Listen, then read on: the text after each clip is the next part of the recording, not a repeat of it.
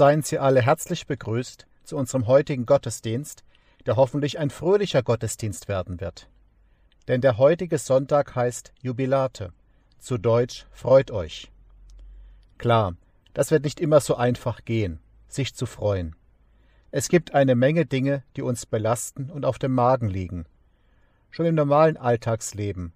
Und dann kommen noch die Lasten hinzu, welche die Pandemie und die Schutzmaßnahmen heutzutage mit sich bringen. Doch der heutige Sonntag möchte uns an das erinnern, was trotz allem Schweren schön ist in unserem Leben. Das soll sich auch in unseren Liedern niederschlagen. Als erstes Lied schlage ich deshalb vor Morgenlicht leuchtet. Im Gesangbuch Nummer 455, die Strophen 1 bis 3, 455, 1 bis 3.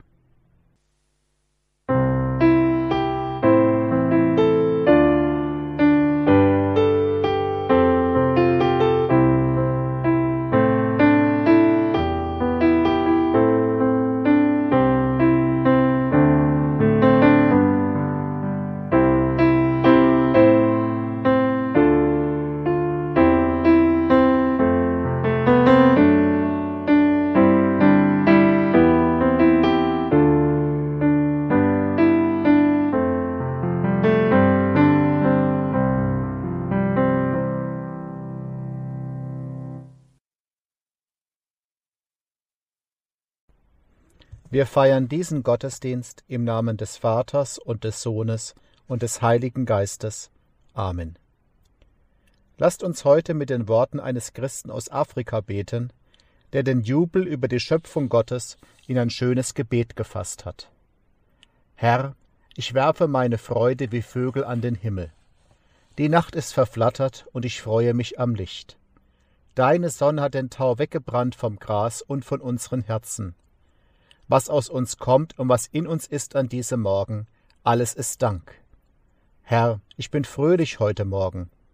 Die Vögel und die Engel jubilieren und ich singe auch. Das All und unsere Herzen sind offen für deine Gnade. Ich fühle meinen Körper und danke.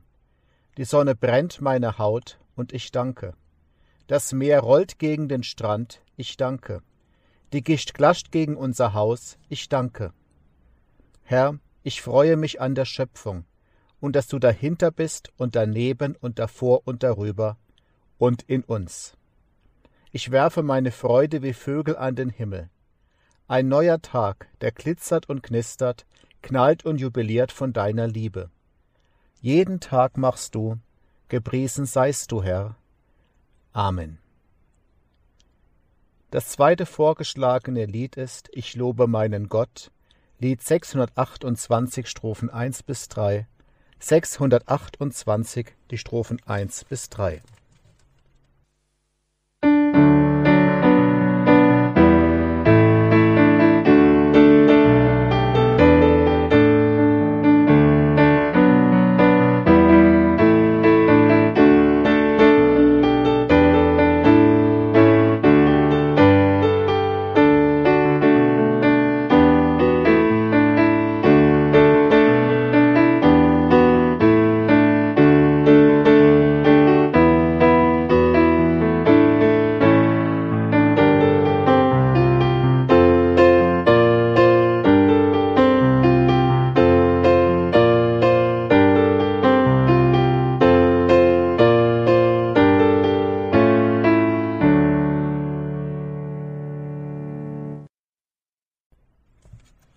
Die Schriftlesung für den heutigen Sonntag aus dem Johannesevangelium, Kapitel 15, die Verse 1 bis 8. Dort spricht Jesus: Ich bin der wahre Weinstock und mein Vater der Weingärtner. Eine jede Rebe an mir, die keine Frucht bringt, nimmt er weg. Und eine jede, die Frucht bringt, reinigt er, dass sie mehr Frucht bringe. Ihr seid schon rein um des Wortes willen, das ich zu euch geredet habe. Bleibt in mir und ich in euch. Wie die Rebe keine Frucht bringen kann aus sich selbst, wenn sie nicht am Weinstock bleibt, so auch ihr nicht, wenn ihr nicht an mir bleibt. Ich bin der Weinstock, ihr seid die Reben. Wer in mir bleibt und ich in ihm, der bringt viel Frucht, denn ohne mich könnt ihr nichts tun. Wer nicht in mir bleibt, der wird weggeworfen wie eine Rebe und verdorrt. Und man sammelt die Reben und wirft sie ins Feuer, dass sie verbrennen. Wenn ihr in mir bleibt und meine Worte in euch bleiben, werdet ihr bitten, was ihr wollt, und es wird euch widerfahren. Darin wird mein Vater verherrlicht, dass ihr viel Frucht bringt und werdet meine Jünger. Wir bekennen unseren christlichen Glauben. Ich glaube an Gott, den Vater, den Allmächtigen, den Schöpfer des Himmels und der Erde. Und an Jesus Christus, sein eingeborenen Sohn, unseren Herrn, empfangen durch den Heiligen Geist, geboren von der Jungfrau Maria, gelitten unter Pontius Pilatus, gekreuzigt, gestorben und begraben, hinabgestiegen in das Reich des Todes, am dritten Tage auferstanden von den Toten, aufgefahren in den Himmel. Er sitzt zur Rechten Gottes des allmächtigen Vaters, von dort wird er kommen, zu richten die Lebenden und die Toten. Ich glaube an den Heiligen Geist, die heilige christliche Kirche, Gemeinschaft der Heiligen, Vergebung der Sünden, Auferstehung der Toten und das ewige Leben. Amen. Für das Lied vor der Predigt schlage ich vor 653 1 bis 4 Herr, deine Liebe ist wie Gras und Ufer 653 die Strophen 1 bis 4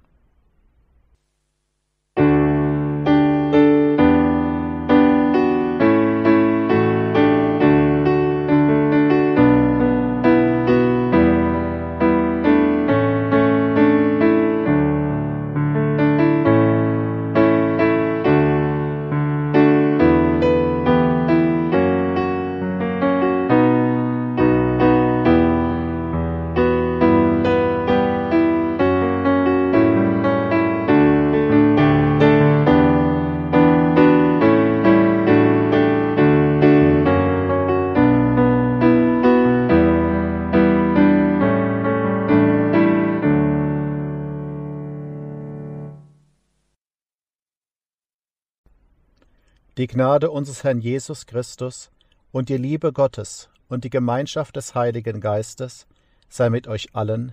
Amen. Der heutige Bibelabschnitt steht in der Apostelgeschichte, Kapitel 17, die Verse 22 bis 34. Paulus aber stand mitten auf dem Areopag und sprach: Ihr Männer von Athen, ich sehe, dass ihr die Götter in allen Stücken sehr verehrt. Denn ich bin umhergegangen und habe eure Heiligtümer angeschaut und fand einen Altar, auf dem stand geschrieben, dem unbekannten Gott. Nun verkündige ich euch, was ihr unwissend verehrt. Gott, der die Welt gemacht hat und alles, was darinnen ist, er, der Herr des Himmels und der Erde, wohnt nicht in Tempeln, die mit Händen gemacht sind. Auch lässt er sich nicht von Menschenhänden dienen wie einer, der etwas nötig hätte, da er doch selber jedermann Leben und Odem und alles gibt. Und er hat aus einem Menschen das ganze Menschengeschlecht gemacht, damit sie auf dem ganzen Erdboden wohnen. Und er hat festgesetzt, wie lange sie bestehen und in welchen Grenzen sie wohnen sollen, dass sie Gott suchen sollen, ob sie ihn wohl fühlen und finden könnten. Und fürwahr, er ist nicht ferne von einem jeden unter uns. Denn in ihm leben, weben und sind wir.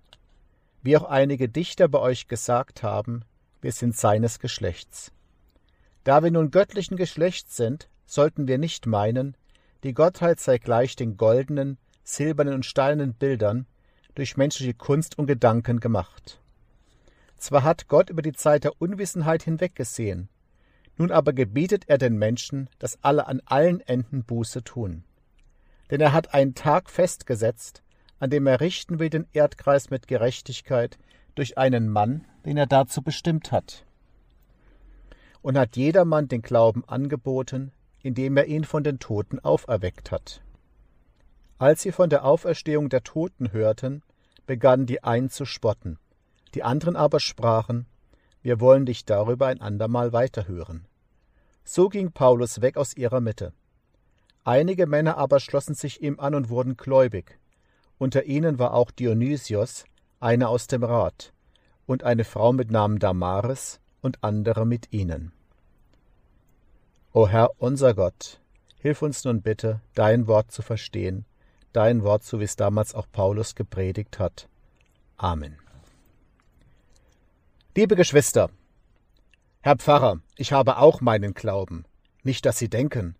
Ich glaube schon daran, dass da was Höheres geben muss. Solche und ähnliche Sätze habe ich schon oft gehört. Auch von Leuten, welche schon lange aus der Kirche ausgetreten waren. Und ich denke durchaus, dass die meisten das ernst und ehrlich gemeint haben, dass also nicht nur irgendein Spruch von ihnen gewesen ist. Bei manchen habe ich auch nachgefragt, wie sie sich dieses Höhere vorstellen. Einige konnten etwas darüber sagen, andere waren sehr unsicher, wie man sich konkret diese höhere Macht vorstellen kann. Solche Probleme hatten die Einwohner von Athen nicht, als Paulus im heutigen Abschnitt die griechische Metropole besucht. An allen Ecken und Enden von Athen sieht Paulus kleine oder große Tempel. In einigen beten Leute die griechischen Götter an, den Göttervater Zeus, die Liebesgöttin Aphrodite, den Gott des Weines Dionysos und viele andere. In anderen entdeckt Paulus Schlangengötter oder andere Tierfiguren. In wieder anderen schwelt Weihrauch vor den Darstellungen ägyptischer Götter wie Isis und Osiris. Alle Athener glauben an irgendwelche höheren Wesen. Würde Paulus in eine heutige Metropole in der westlichen Welt kommen, wie zum Beispiel Berlin, London oder New York, würde sich ihm ein ähnliches Bild bieten. Dort sind unzählige Religionen und Weltanschauungen vertreten, altehrwürdige und neu gegründete, vernünftig anmutende und skurrile, und laden in ihre Kirchen oder Tempel oder Versammlungshäuser ein. Nach heutigen Maßstäben war Athen damals also eine ungemein tolerante Stadt. Paulus schüttelt sein weißes Haupt, als er diese unzähligen Götterbilder sieht. Dann beginnt er auf dem Marktplatz von Athen über Jesus zu sprechen. So wie es ja heute auch noch viele Christen gibt, die in Innenstädten und Fußgängerzonen aktiv sind, um unseren Glauben zu verkünden, die dort singen, Bücherstände aufbauen und Passanten auf Jesus ansprechen. Egal, ob wir selbst das auch machen würden oder nicht, liebe Geschwister, es gehört Mut dazu. Denn manche Passanten reagieren ungnädig darauf. Manche überschütten solche Christen auch mit Spott und dummen Sprüchen. Und doch gelingt es immer wieder einmal, Menschen wirklich anzusprechen. Damals wie heute. Genauso ist es auch dem Paulus damals in Athen ergangen.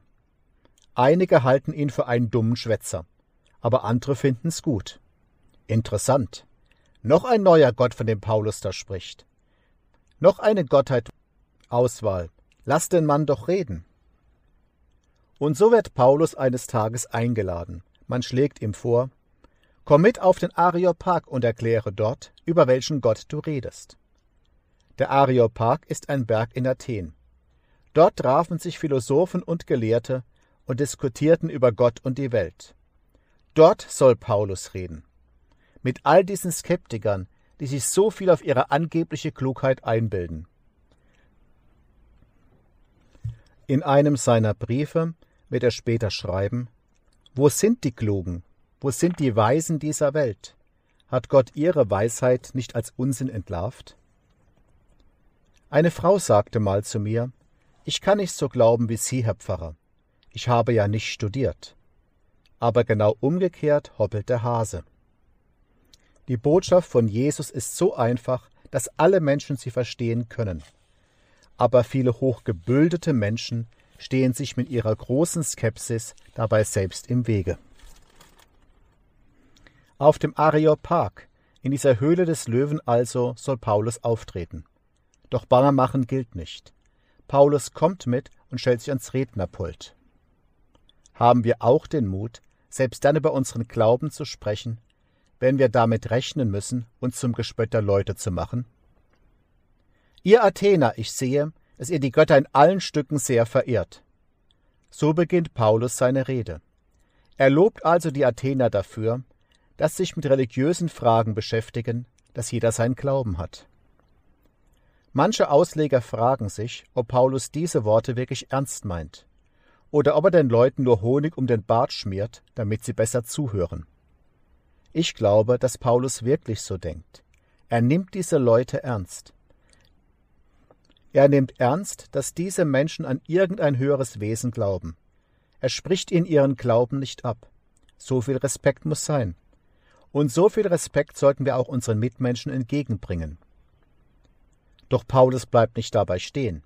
Er sagt nicht etwa aus einer falsch verstandenen Toleranz heraus, ihr habt euren Glauben, ich habe meinen Glauben, beides gleich gut, beides bringt in den Himmel. Stattdessen fährt Paulus fort, ich habe eure Heiligtümer angesehen, und da fand ich einen Altar, auf dem stand geschrieben, dem unbekannten Gott.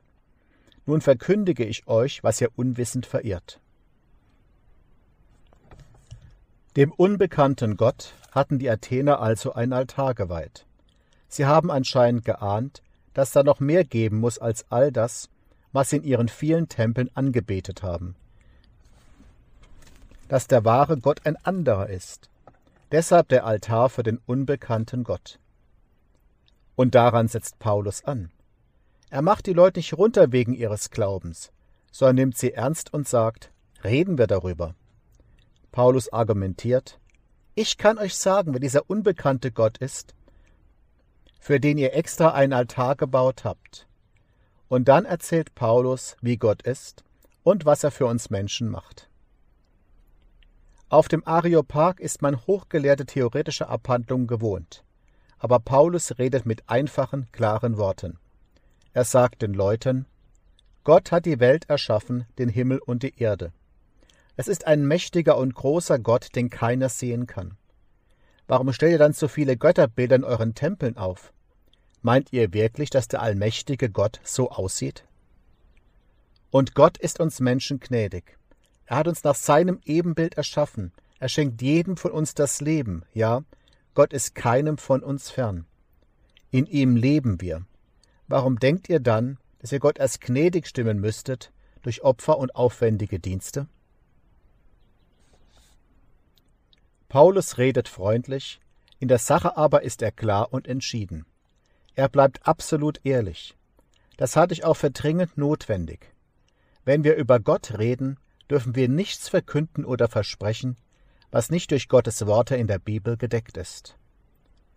Paulus verschweigt den Leuten darum nicht, dass sie sich entscheiden müssen, für oder gegen diesen Gott, an der Seite dieses Gottes leben oder ohne ihn. Paulus sagt, zwar hat Gott über die Zeit der Unwissenheit hinweggesehen, nun aber gebietet er den Menschen, dass alle an allen Enden Buße tun. Denn er hat einen Tag festgesetzt, an dem er den Erdkreis richten will mit Gerechtigkeit. Und zwar durch einen Mann, den er dazu bestimmt hat. Gott hat jedermann den Glauben angeboten, indem er diesen Mann von den Toten auferweckt hat. Also, Gott hat lange Zeit Geduld mit euch gehabt. Denn ihr habt ihn nicht gekannt. Gott hat lange zugeschaut, wie ihr andere Götter als ihn verehrt habt oder euer Herz an singlose Dinge gehängt habt. Aber damit ist jetzt Schluss. Gott hat seinen Sohn Jesus von den Toten auferweckt. Das bietet er euch auch an. Auferstehung und ewig bei ihm im Paradies leben.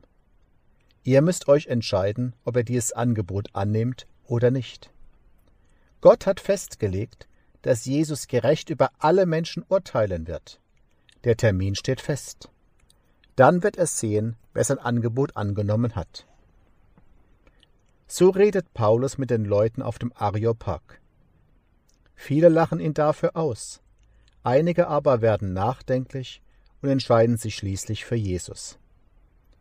So sollen wir auch heute noch reden, unsere Gesprächspartner ernst nehmen, freundlich sein und nicht überheblich, betonen, wie gut Gott zu uns ist und was er uns anbietet, aber auch klar sagen, du musst dich entscheiden. So viel Ehrlichkeit darf jeder von uns Christen erwarten, und so viel Ehrlichkeit erwartet auch Gott von dir. Amen. Für das Lied nach der Predigt schlage ich Sonne der Gerechtigkeit vor, Lied Nummer 262, Strophen 1 bis 5, 262, 1 bis 5.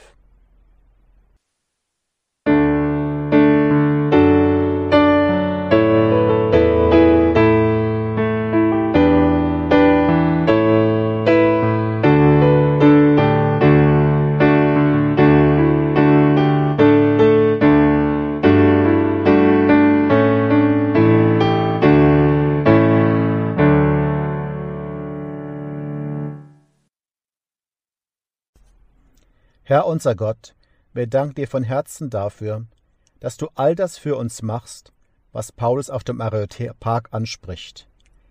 Dass du diese wunderbare Welt geschaffen hast und wir darin leben dürfen. Dass du keinem von uns fern bist, auch wenn wir von dir weglaufen. Dass wir uns, uns erst nicht erst verdienen müssen, zu dir gehören zu dürfen.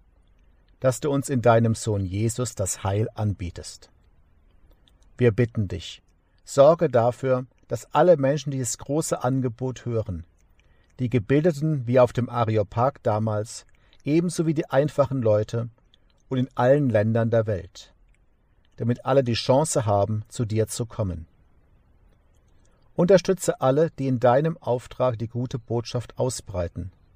Mach uns aber auch Mut, so wie du es bei Paulus gemacht hast, von dir zu erzählen, von dem, was wir mit dir erleben und was uns an dir freut. Du hast dem Paulus damals die richtigen Worte in den Mund gelegt, die alle verstehen konnten, die das Herz berühren können. So schenke das bitte auch uns, dass wir immer genau das sagen und genau auf die Art und Weise, die in diesem Moment gut und richtig ist. Freundlich, nicht überheblich und dabei die Leute ernst nehmen. Paulus hat der Versuchung widerstanden, die gute Nachricht zu verwässern um sich bei den Leuten anzubiedern und sie gewogen zu machen. Bewahre auch uns davor, zu verfälschen, was du uns zu sagen hast. Paulus hat sich nicht davon beirren lassen, dass es Widerstand gab, viele ihn ausgelacht und nicht ernst genommen haben.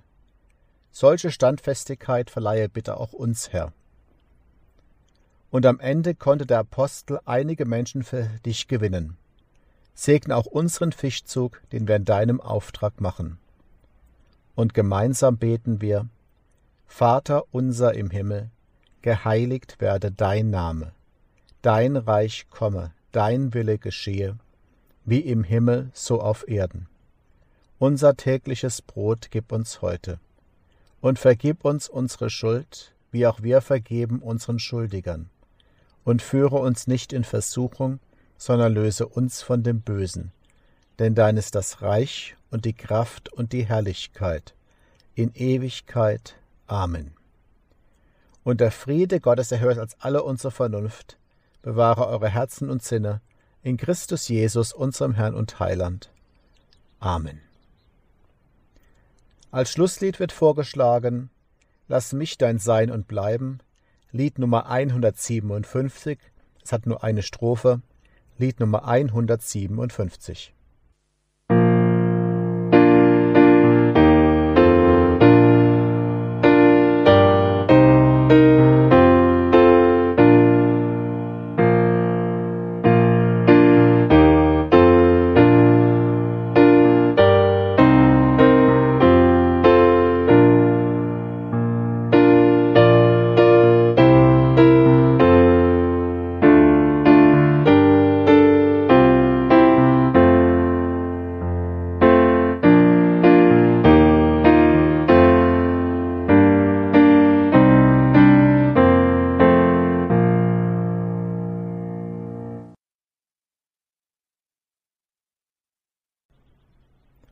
Jetzt am Ende dieses Gottesdienstes ein herzliches Dankeschön an Svenja Eberle, welche unsere Lieder musikalisch begleitet hat, ein Lied gesungen hat als Einstimmung auf den Gottesdienst und nur mit einem zweiten Lied gleich nach dem Segen den Gottesdienst beschließen wird.